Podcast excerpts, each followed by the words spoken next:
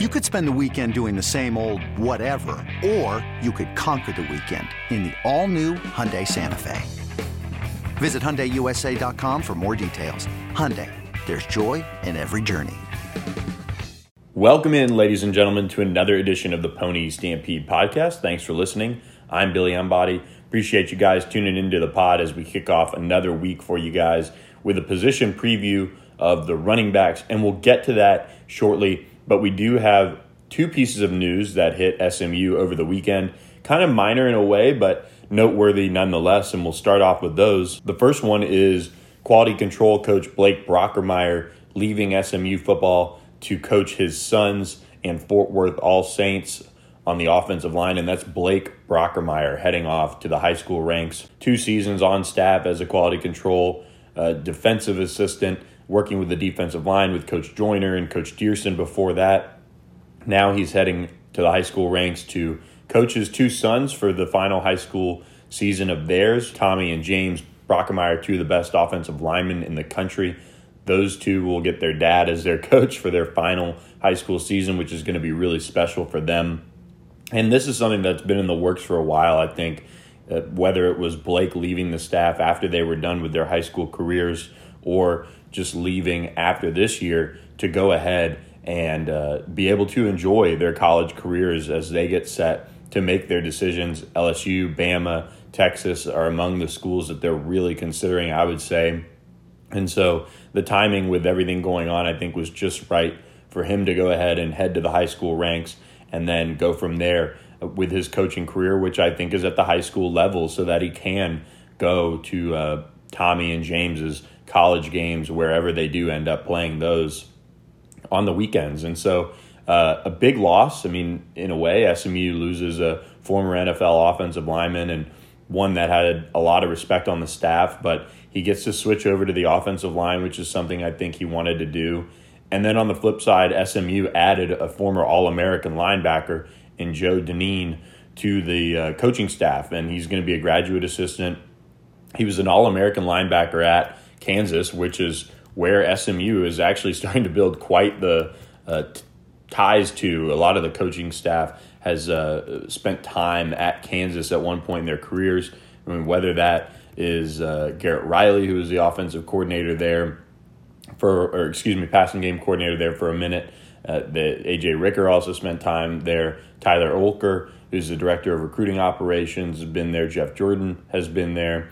So uh, a good bit of ties to the Kansas football program on this SMU coaching staff, and they add another here in Joe Dineen, who's really, uh, really an impressive uh, college player for the Jayhawks, leading the Big Twelve uh, in in solo tackles and leading the FBS in tackles uh, as well, solo tackles, and then ranking right up there in total tackles, uh, especially in his final uh, year uh, with the Jayhawks. He spent the past two NFL seasons kind of spending time on practice squad, whether it would be the Jacksonville Jaguars or having a free agent deal with the Denver Broncos. And he opted to go ahead and call it quits on his NFL career and and get into the coaching side of things. And Kevin Kane, a former Kansas linebacker, who's yet another tie uh, to that Kansas program, talked with him a lot about the move and uh, got him on board late last week or, or, during last week, he had made the announcement that his career was over and he was headed to SMU.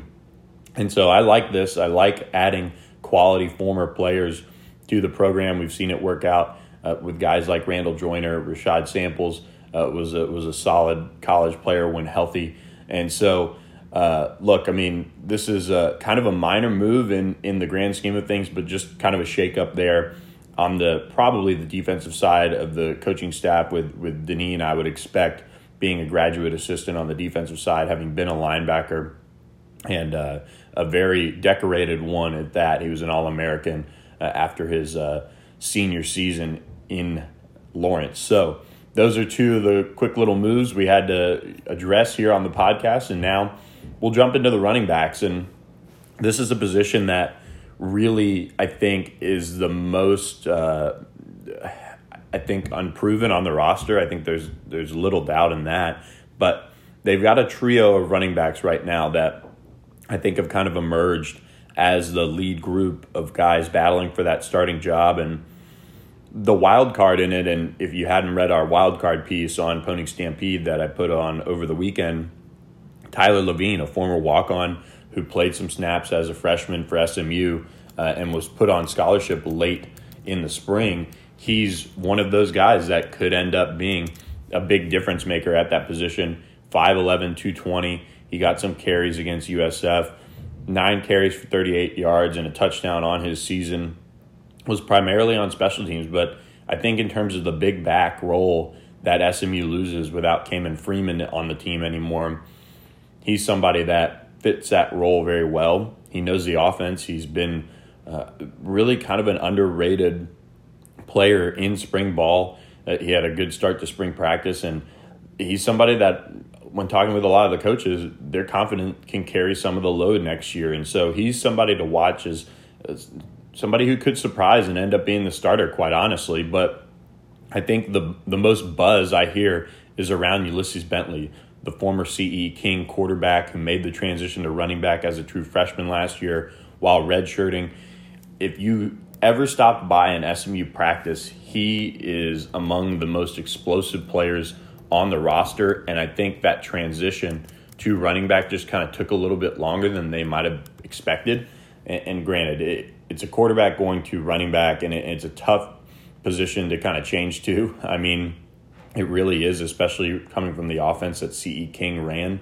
But Ulysses Bentley is probably one of the fastest players on the roster. I mean, he and Reggie Roberson, when I was out there doing that behind the scenes piece in the spring on SMU's workouts, they're running neck and neck. And so he redshirted last year, only had seven carries for 36 yards, had a reception for 30 yards, but they're really excited about what he brings to the table from a speed perspective and just being that explosive punch that honestly, even with Xavier Jones healthy, he's not a breakaway guy by any means, but he's got the talent to to do that. But Bentley has that elite speed and if he hits the hole and it's open, I mean, he can break one. And so I think entering year two in the program, they're expecting him to have a big year.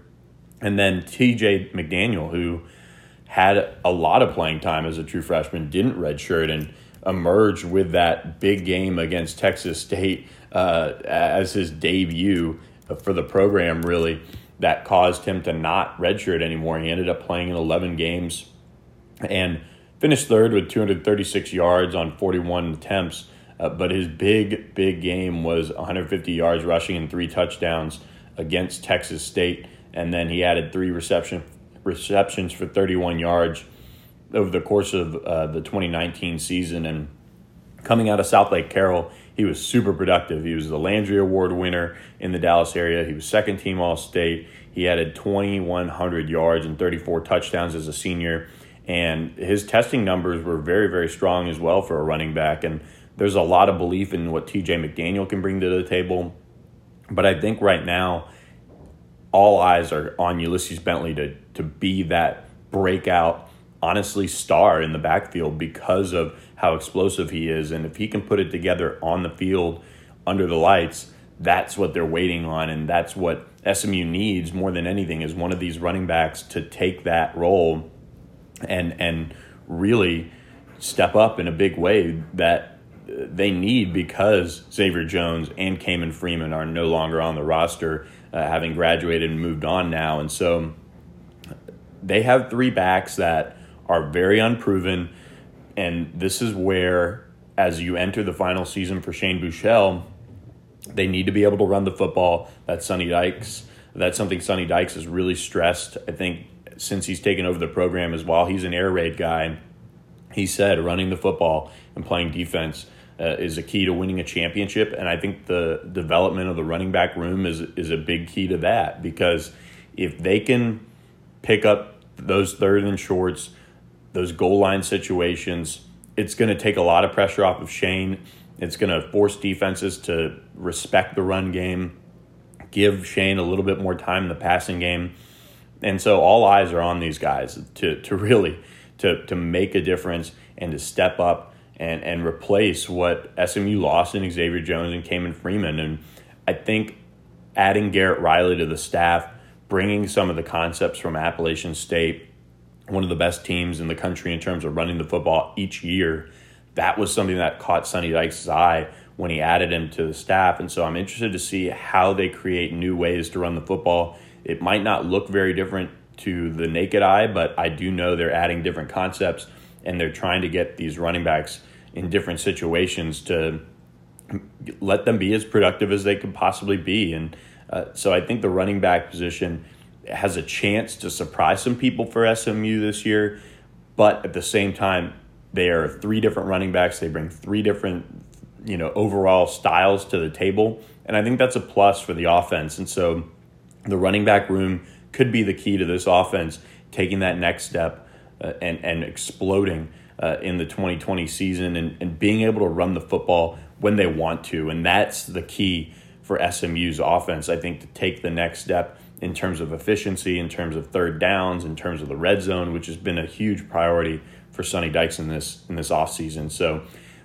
we're watching the running backs as closely, I think, as anyone as the season gets going, as fall camp gets going, and their development is key to SMU being successful in the 2020 season. So with that, that was kind of some initial thoughts on the running back position. I think overall it's pretty cut and dry in terms of what needs to happen. They've got to continue to develop. I think it'll be a running back by committee until they find maybe a hot hand or maybe over the course of a game, that's how they go about it. But the running back room has a chance to be really, really good. They've got plenty of talent. They're just young and unproven. And a lot of people thought they might have gone after a, a graduate transfer running back, but at this point, I don't see it happen happening. They entered the spring wanting to see those guys take off and and and really develop. And of course, that was cut short. But at the same time, again, they have three guys they feel like could be really good. And then they do have a veteran in, Tamer- in Tamarick Williams, who's a redshirt sophomore, I should say, as kind of the veteran of the bunch. Uh, but he hasn't really proven much, and who knows what could happen with him if he falls down the depth chart. Maybe, just maybe, he makes a move to linebacker. But I think with the depth being what it is at running back, he'll probably stay there this year, and then we'll see how things shake out uh, in the back half of his career. But overall, the running back is really a boom or bust position for SMU entering the 2020 season. With that, guys, we're going to take a quick break from the Pony Stampede podcast. We're going to touch on a hodgepodge of issues uh, and, and news and notes and things like that on the other side of this break from the Pony Stampede podcast. Introducing the two way V4, where groundbreaking fuel cell technology meets fresh foam cushioning for the ultimate performance. With Fuel Cell, each step feels explosive, delivering unparalleled energy return. Paired with fresh foam, experience maximum comfort throughout the game. Its lightweight textile upper offers support and breathability without sacrificing agility. Whether you're hitting the clutch shot or locking down the opposition, the two way V4 gives you the tools to play at a high level. Learn more and purchase the two way for yourself at newbalance.com eBay Motors is here for the ride. Remember when you first saw the potential? And then through some elbow grease, fresh installs, and a whole lot of love, you transformed 100,000 miles and a body full of rust into a drive that's all your own. Look to your left, look to your right. It's official. No one's got a ride like this. There's nothing else that sounds like, feels like, or looks like the set of wheels in your garage. With over 122 million parts, you can make sure your number one ride or die stays running smoothly so there's no limit to how far you can take it. Brake kits, turbochargers, engines, exhaust kits, roof racks, LED headlights, bumpers, whatever your baby needs, eBay Motors has it. And with eBay Guaranteed Fit, it's guaranteed to fit your ride the first time, every time, or your money back. Plus, at these prices, well, you're burning rubber, not cash. Keep your ride or die alive at ebaymotors.com. Eligible items only. Exclusions apply. Welcome back to the Pony Stampede podcast. Thanks for listening. Quick reminder, guys, to subscribe to the podcast, leave us a rating, leave us a review, tell us what you would like to see on the pod, uh, whether that be topics covered, whether that that is questions answered. Feel free to tweet at us or leave us a review on the podcast page wherever you subscribe to your podcast. And a quick reminder to subscribe to Pony Stampede. You can do so for just a dollar for that first month. See if you like it for just a buck and then move on from there if you don't, but we like to think that you guys would stick around as things heat up over the summer because SMU is returning to campus here very soon with the rest of the team expected, or excuse me, the first part of the team expected to return June 15th. That's something that we have reported on the site before, and then the rest of the team will come July 6th as they move SMU back on campus in waves. They want to be very careful with this. They're going to test for COVID. They're going to do everything that they can to make sure that they do this in a safe way and a responsible way as they get ready for fall camp over the coming months uh, this summer. But SMU set to return to campus here very soon. Uh, the players that have been rehabbing have been allowed back since July 1, and then the rest of uh, kind of the local area players will return on July uh, June 15th, and then July 6th is the next target date for a lot of the other players to get back on campus. So they're going to be working players back on campus in waves.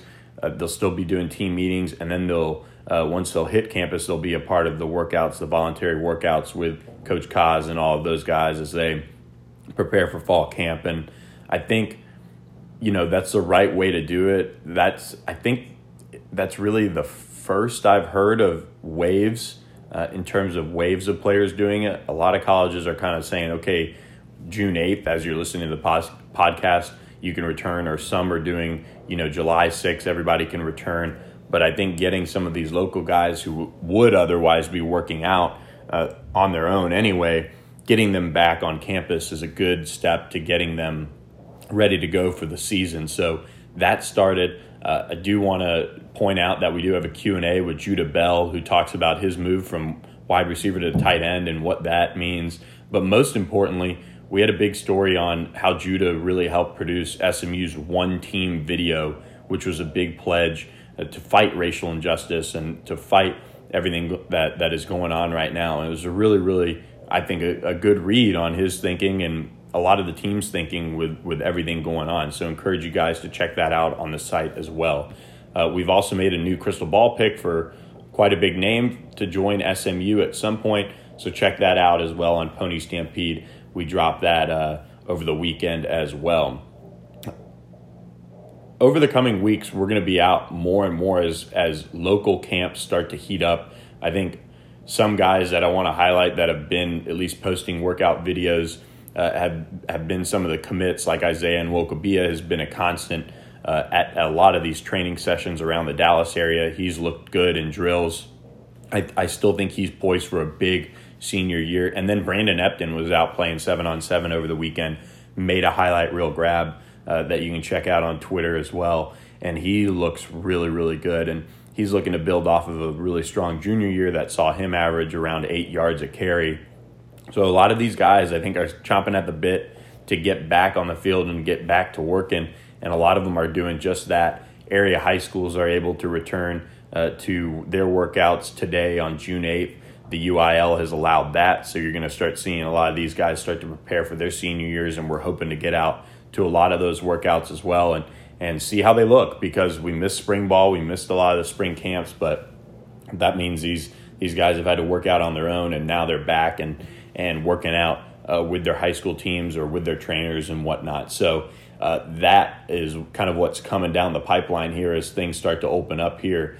And then a quick highlight here is Sonny Dykes was on the bottom line with 1300 AM and Chip Brown, our buddy at 24 7, who has a radio show in, in Austin. And I think he made some really good points on, I think, how the offense could change a little bit. And we've kind of reported this, and Sonny basically kind of, you know, came out and said it, is that it's not going to look very different in 2020. It's still going to look like a power spread, but I think some of the air raid concepts in terms of how the program is run offensively are going to start to show themselves even more. Uh, and and to quote him, uh, and I go back to what I said earlier about the running backs. He said, "I'm a I've been a believer that if you want to win a championship, you've got to be able to run the football and play good defense. Those two things go hand in hand, and we've got to continue to get better at running the ball we made some strides last year, but Garrett's a sharp young coach and is doing a great job for us. That's him talking about Garrett Riley, the new offensive coordinator for SMU.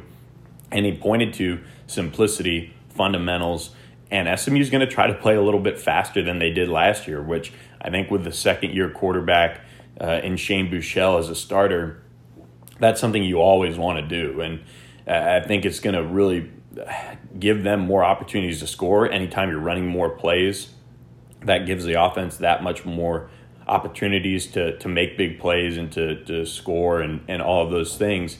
And I think it's just kind of a program philosophy that they want to have. They want to be able to run a bunch of plays, put up points, something they did very well in 2019. Don't get me wrong, a, a top 10 offense, top 10 uh, in yards and scoring.